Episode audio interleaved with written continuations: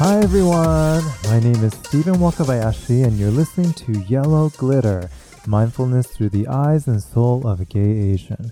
Every episode, I share with you what's on my mind or things I'm struggling with and how I'm working through it to help you live a more mindful, fabulous life.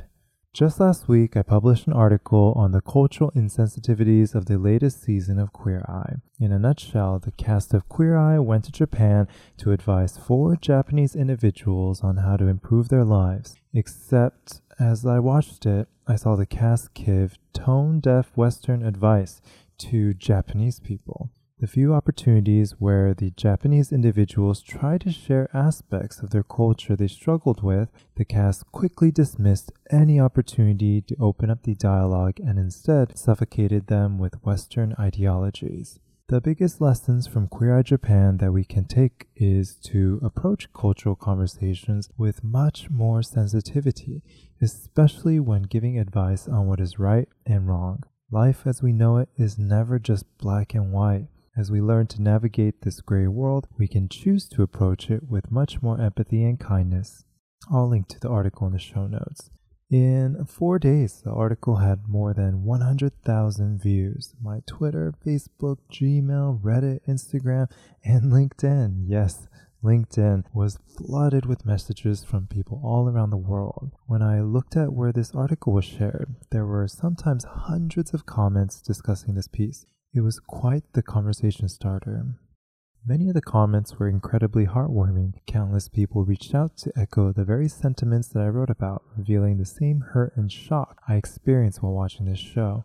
Something that surprised and delighted me was when academics reached out to let me know that they included my article in their curriculums on racial inequalities, cultural imperialism, and queering ESOL. The connections, discussions, and education that this article has fostered have moved me every single day. But along with the kind comments came a swarm of nasty replies. My inboxes were inundated with hateful remarks, mostly from the show's fans, many of whom discredit my article by questioning my identity. You're just an American.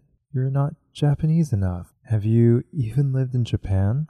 This denial of my identity is something that I'm far too familiar with as an Asian American. Somehow, by being born in a foreign country to immigrant parents, I become an alien to this world. My birthplace is not my own because my skin color doesn't match the majority, and my racial identity is stuck overseas, unable to cross international waters. Unfortunately for them, my identity was never theirs to define.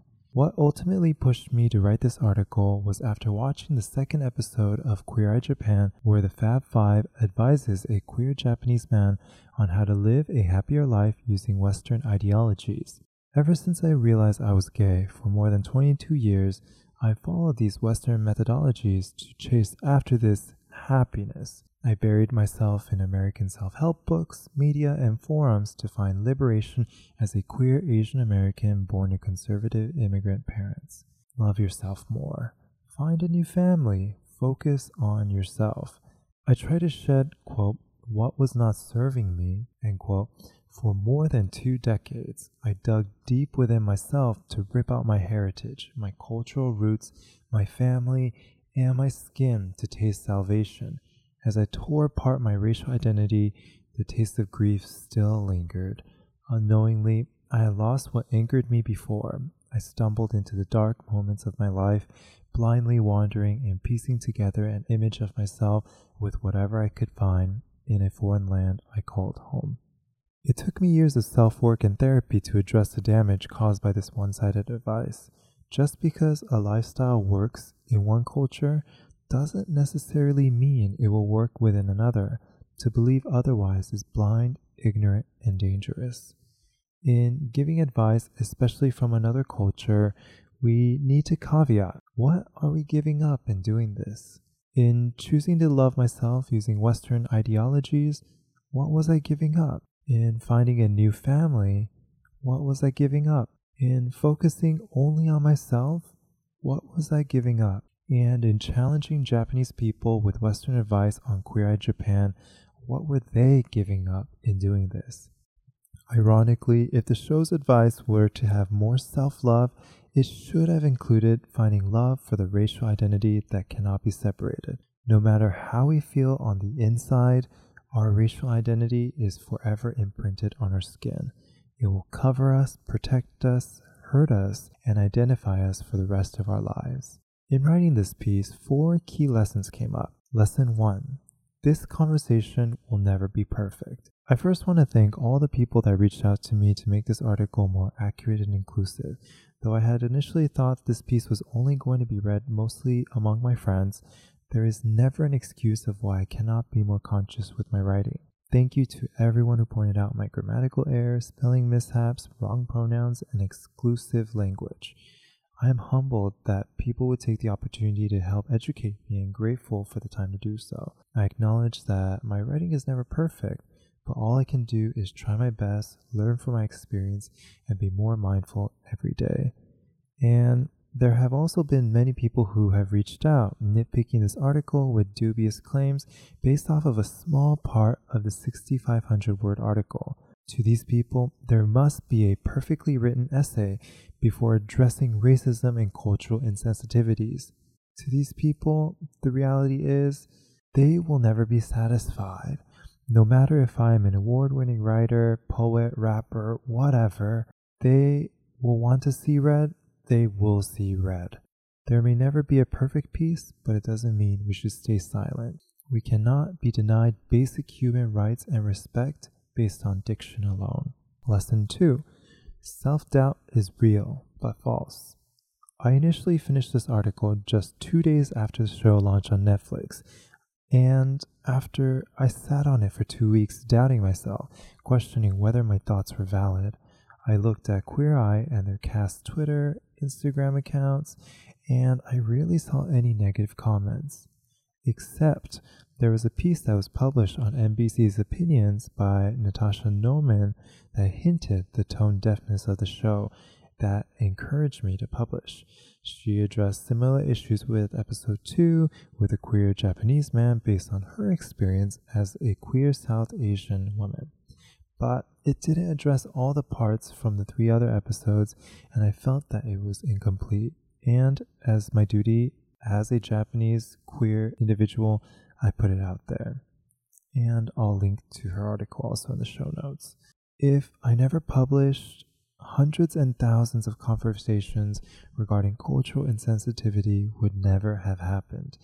And thousands of people who have reached out to me personally would have never been heard. Although it's tough to disagree with something publicly, we have the right to our own experiences. We are all unique. We have different education, different families, different genetic makeup, different birthplaces, likes, dislikes, hobbies, and careers that ultimately lead us to have our own unique perspective in the world. Though it might not always align with what has the most visibility at the time, there might be others who think similarly in a world with 7.7 billion other people. When we hide our truths from the world, we suppress what may be crucial conversations that can move us towards equality, inclusion, and representation.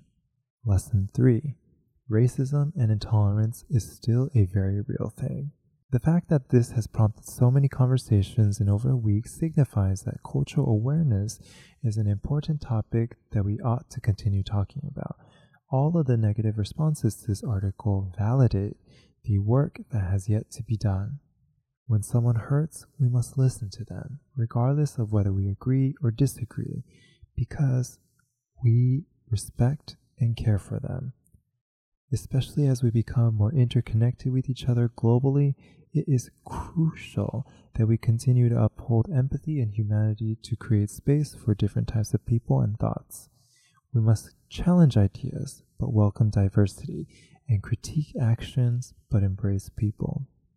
And lastly, lesson four leave the trolls behind and focus on the good. I was trying to reply back to everyone as much as I could and ran out of time every single day.